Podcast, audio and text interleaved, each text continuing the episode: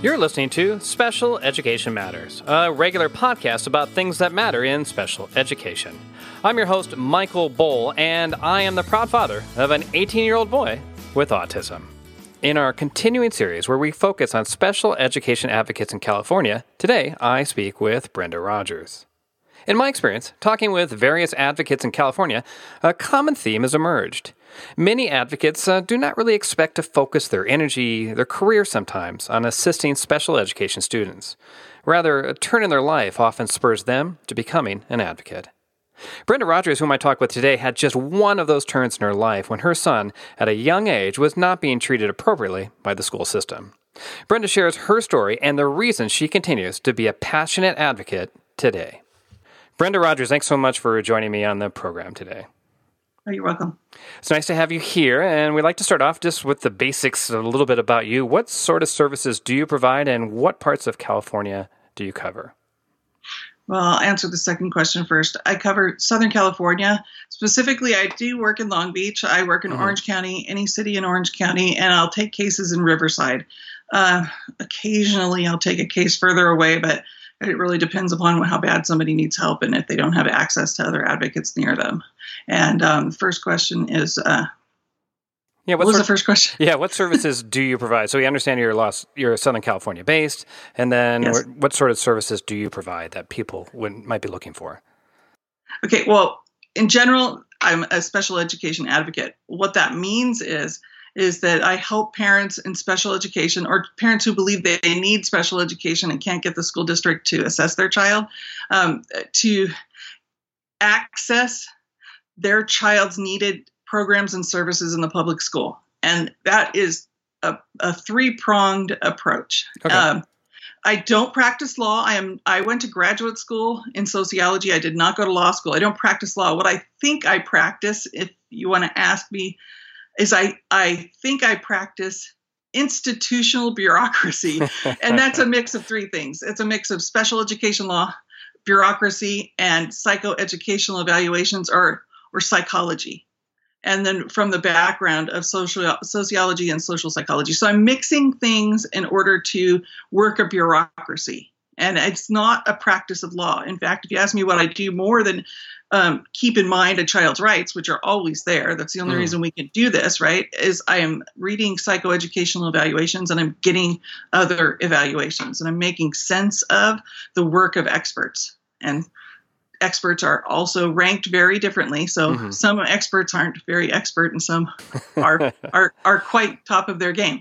So I'm, I'm practicing, you know, working a bureaucracy within their system and the different levels of, of complaint that you can do in a bureaucracy in a school system. And I'm keeping in mind the rights and I'm making sense of evaluations because special education is about a child's need. And how you establish need is with assessment. So it sounds like you help interpret assessments, that you help uh, provide suggested evaluators of people that you trust. And then I w- want to guess that you're probably there at IEP meetings w- as needed to help the parents or counsel the parents as they go through that. Yes, um, I do go to IEP meetings, um, uh, but that's just the formal part of it, right? Uh-huh. Mostly as a as an advocate, I think the most important part of what I do is I write a parent concerns letter um, what that means is is that I'm evaluating the case based upon the evidence, the psychoeducational evaluation, the grades, mm-hmm. the documented um, maybe behavior problems, you know, incident reports or lack of incident reports, different things, different records that I have, and I'm writing a parent concerns letter, which is essentially a report of what I found. And the report is going to highlight the student's needs, the demonstrated needs, and also ask for assessments to um, possibly look at other needs that aren't identified so that may be indicated by the data. So you, you you do the role, you help the parents in their role to say this is what I would like and need or expect from the district. Well, uh, what they'd like, I think the statement is this is what my child needs from the district. Okay, got it. I see what you're saying. And then uh, if the district resists that, do you help with going uh, forward from there? To a certain extent, yes. Okay. Um, uh, part of advocacy has now includes um, being very careful about how you handle due process. Um, so in California, uh, due process has changed hands about 10 years ago, I think. Mm-hmm. Um, the Office of Administrative Hearings took over due processes in California. Mm-hmm. So a due process is um, what one of the attorneys I talk with says a tribunal. She says due process is a tribunal. It is not in a court. It is held at the district. It is held um, by judges. The judges are part of a tribunal. The, in this case, it's from Office of Administrative Hearings. It used to be McGeorge School of Law. The Office of Administrative Hearings is um, an interesting group of people. Uh, I like the people that I've met, of course. They, I thought they were um, nice and everything, but they've done some things lately that have changed advocacy. So, for example, advocates have been doing due process with, with parents since special education began sure. in California. Mm-hmm. But the Office of Administrative Hearings called um, the the Bar Association and asked the Bar Association to write an opinion about whether or not advocates can do a due process with a parent. In other words, represent a parent or do it for them, right? Mm-hmm. Do their due process for them. Um, without a law license. And the bar came back with an opinion, and the bar wrote a statement saying that advocates cannot do due process because they're not attorneys. And essentially, by doing the due process, the advocate's practicing law. OH didn't tell them that some districts in Southern California have non lawyers representing them in due process. Oh, okay. okay. Right. So I was at a COPAA conference this year. COPAA is the Council of parent attorneys and advocates. Mm-hmm. And I was at a session with Tanya Whiteleather. She's an attorney in Southern California who I love. And Tanya said they just didn't happen to mention when they asked the Bar Association for an opinion uh, that advocates represent school districts and that advocates have been doing due process for parents since special education began in California. So I consider that as an advocate a political move by OAH. And I think it's a very difficult problem for parents and it's worth mentioning whenever possible because there are a lot of parents who cannot afford attorneys and there's not right. enough attorneys to go around. So, what happens when parents can't now can't even get help at all to do a due process if they have a case like my case where the school system systematically denied my son access to edu- yeah, and education. I, I, wanted to ask you about that. So, what, and this goes back to the basic question of what influenced your decision to be an advocate. And you do have this story about your son at a young age that sort of, I guess, woke you up to the idea that you need to be an advocate as a parent. Uh, okay, so what got me into this was my son. My son um, was diagnosed with ADHD at like age four because he was having some um, behavior problems in uh, preschool.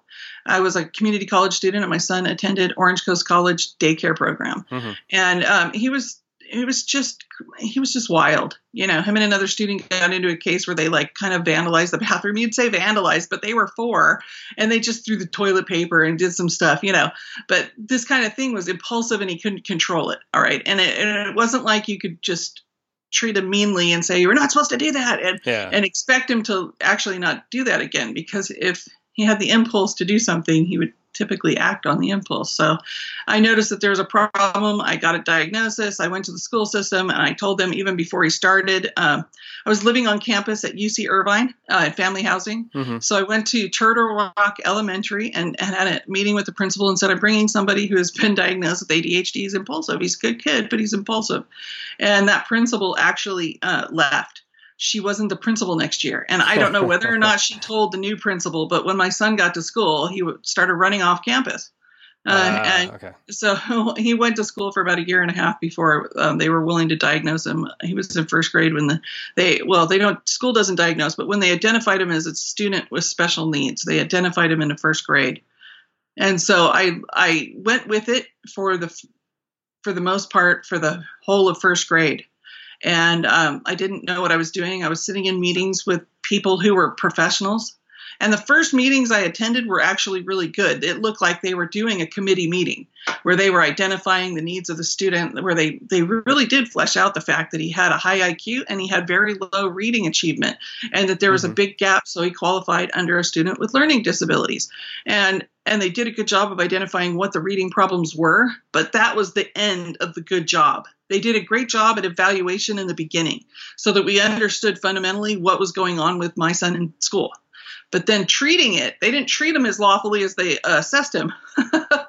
so that's how I got into special ed. They convinced me my son needed to go to another play another classroom. It's called a special day class. It's for students who have more severe problems that they that cannot be helped in the regular classroom. Right. And they said, well, they they had put him in a system where he wasn't allowed to play on the playground with other students, and they had a really nice resource teacher to hang out with him during recess, but he was segregated and isolated. And they said, well, if he wants to play, he needs to go to this classroom. Uh, and I didn't know what I was doing, right? Mm-hmm. But I volunteered once a week in the school, and and so after I, I allowed them to do that, I, I was volunteering in the class, and they literally weren't allowing my son to even access the curriculum. They were telling him, "Stop talking! You can't give synonyms for a word." This is what English was reduced to in that mm-hmm. classroom. Mm-hmm. You would talk about a word and try to identify the meaning. Well, not only would he identify the meaning, he'd give synonyms. He was living in a home where me and other graduate students were talking to each other. He was exposed right. to a very large vocabulary, and he picked it up because auditorially he was just fine. So he would start talking and they'd shut him down in the special day class. And that's what got me to start fighting him. I'm like, this is this isn't working out. And then once I got him back in the regular classroom, they put him with a very quiet teacher who wouldn't say mean things to him, but she was a very mean teacher. She would look at him, and I'd volunteer once a week and watch her look at him and and just hate him with her eyes. She hated the fact he was in her classroom, and I'd leave and cry every time I went into her classroom because mm-hmm. I could see that was silence. She was communicating to him that he was a real pain in her butt you know and i and that's what made me do that was it right there. The fact that they had put him in that class for special needs that wasn't appropriate for his intelligence and then put him in the regular classroom without any support with a teacher who was looking at him and just treated him so badly and in the meantime sending him home like every other day. If he did anything wrong they would send him home and i'd have to sign him out and bring him to school with me. Okay. And so you know what do you do in a situation where your son is denied education um, treated really badly and and you learn and i came to learn that um, they, they were violating my son's rights left and right. Uh, what can you do? You have to fight. So obviously there's a strong story about your decision to become an advocate and if we go forward we're talking gosh about 18 years or so now and now you're an advocate today still and and so given that background and that history, what do you find the most interesting or compelling parts of being an advocate for for others now today? Well, the most compelling part is that I realized that the school system has a huge power to influence the future of a of a human being. Mm-hmm. And sure. when you send your son to that institution or your daughter to that institution, they have a huge influence about over how that person sees themselves. So so if you you're an institu- you're an actor in an institution and you're part of a group of people who are are actively making somebody see themselves as a bad person, you can bet that you're a huge influence over whether or not that person turns out to be a bad person. Mm-hmm. So what I'm compelled by is the I cannot close my eyes to the truth of what I'm seeing. That institution in uh-huh. certain cases is practicing what I consider to be evil. They are damaging people's futures. They are stopping people from feeling good about themselves, teaching them that they're bad and stupid, and then they are producing future prisoners. So there's a statement in special education that people call the um, the the school to prison pipeline, and it's right. based upon certain public figures who have admitted in public that they base their prison needs for the next 10 years on the current reading level of fourth grade boys so that that, that our our public officers or people that are entrusted with um, making decisions over what's going to what we're going to need in the society in the society in the future mm-hmm. have made the decision that that we realize there's a correlation between uh, males a lot of males access to education and their ability to read and and ending up a future prisoner Okay. And so uh, this is what I can't close my eyes to. I, my father died um, not being able to read. He was a, a, very keen welder. He worked in the aerospace industry. He always had a job, mm-hmm. um, but he was illiterate because he had a reading disability that my grandmother was never able to deal with. And so in my family, now I've had people at the school system tell me, well, you were just you know you you were just a drug addict and that's why your son can't read. But what they didn't know is that I, I may have been a teenage drug user i was a delinquent myself. What they didn't know is that um, yeah i changed my life i'm, I'm not a drug addict and that my father died illiterate and that reading disabilities and hyperactivity run in families because it's part of somebody's genetic makeup. And so what I was dealing with was a genetic predisposition to a reading disability and hyperactivity.